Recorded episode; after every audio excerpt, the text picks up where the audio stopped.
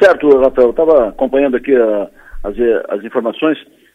Estava é, ligado naquela tragédia lá da divisa de Santa Catarina com o Paraná. Seis pessoas são resgatadas com vida naquele deslizamento. Imagina as pessoas ficar um, uma montanha que desmorona de barro, que desmorona em cima do teu carro. Imagina tu ali dentro e aí tu consegue ser resgatado com vida. Ou seja, tu, tu nasce duas vezes, né? É, imagina o drama da, dessas pessoas.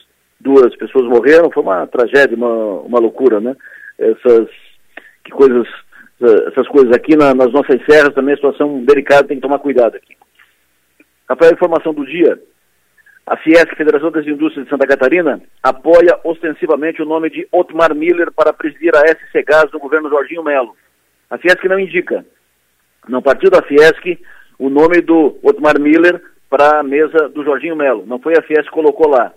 A Fiesc assumiu o compromisso com o Jorginho de não indicar ninguém, disse para o não indicar ninguém, não indicou. Mas na medida em que o nome do Otmar Miller foi, uh, foi especulado, foi citado, a Fiesc apoia, manifesta apoio, respaldo total a Otmar Miller. Conversei agora há pouco com o presidente da Fiesc, Mário César Aguiar, ele está em Brasília, está voltando de, um, de uma série de, de compromissos lá em Brasília, ele estava no aeroporto, conversei com ele, ele me disse, apoiamos totalmente o nome do, do Otmar Miller, uh, respaldamos o nome dele, é um nome que tem o apoio da Fiesc por ser um técnico capacitado e que está por dentro desse assunto gás. O Otmar Miller foi presidente da Câmara de Energia da Fiesc durante um bom tempo, tem muito prestígio na, na Fiesc, é um técnico altamente gabaritado e que está sendo citado para presidir a SC Gás do governo Jorginho Melo.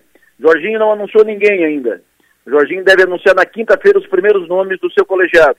Conversei há pouco com a assessoria do Jorginho Melo, com o Natan, com outros da, do entorno do Jorginho Melo, e não há definição, não há confirmação para uma coletiva do Jorginho. O Jorginho está esperando o sinal verde da comissão de transição, da equipe de transição, e certamente esperando também alguns sims, né, alguns de acordo, algumas concordâncias, né, formalizando convites, e a tendência é que no dia primeiro, quinta-feira, o Jorginho conceda sua primeira entrevista coletiva como governador eleito, já tratando seu governo e provavelmente anunciando os primeiros nomes do seu colegiado.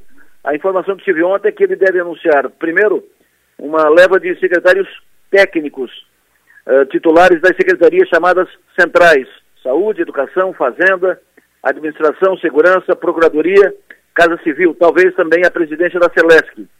Nomes que estão encaminhados: Saúde, Carmen Zanotto, isso é fato consumado.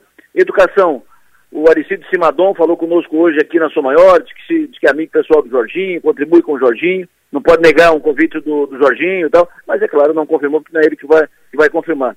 O Simadon é presidente da CAF até quinta-feira. Quinta-feira ele passa o cargo para Luciane Sereta, reitora da Unesco, que assumirá a presidência da CAF. Então ele ficará, digamos, na tese, mas liberado para assumir a Fazenda.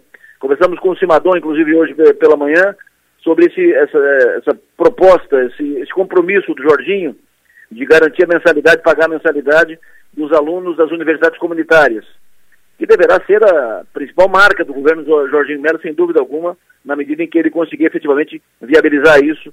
O Simadon disse que tem formas, que tem maneiras, que se debruçou no, no assunto, que conhece o assunto e tem como fazer. Então ele está pronto para ser o secretário de Educação, deverá ser anunciado. Então, saúde, Carmen Zanotto, Educação, o Cimadom. Uh, então, está sendo citado o nome do Roberto Macanhão para a Secretaria da Fazenda, ele foi secretário da Fazenda da vice-governadora Daniela Rainer, num dos afastamentos de Moisés. Também está sendo citado o nome do Moisés Dirsman, que é ex-prefeito de Luzerna, para ser o secretário de administração do governo Jorginho Melo. E aí falta definir Casa Civil, Segurança, Procuradoria, nessa primeira leva de secretários que deverão ser anunciados na quinta-feira, é o que está dito, é o que está programado.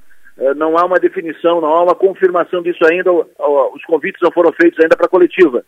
A assessoria aguarda o de acordo o sinal verde, o start do Jorginho Melo. Para fechar, o governador Carlos Moisés estará amanhã na região, estará às nove e meia da manhã em Sara, entregando a ordem de serviço para início da obra da duplicação da SC 445, rodovia Paulino Búrigo uma grande obra, uma grande iniciativa, uma grande conquista para a Isara, uma ação importante do governo Moisés nos seus últimos momentos. É, essa obra iniciada, é claro que entregar a ordem de serviço agora, praticamente início de dezembro, a 30 dias da conclusão do atual governo, ela não, vai se, não é um ato simbólico, porque em 30 dias dá para efetivamente colocar as máquinas no trecho e começar a fazer a obra.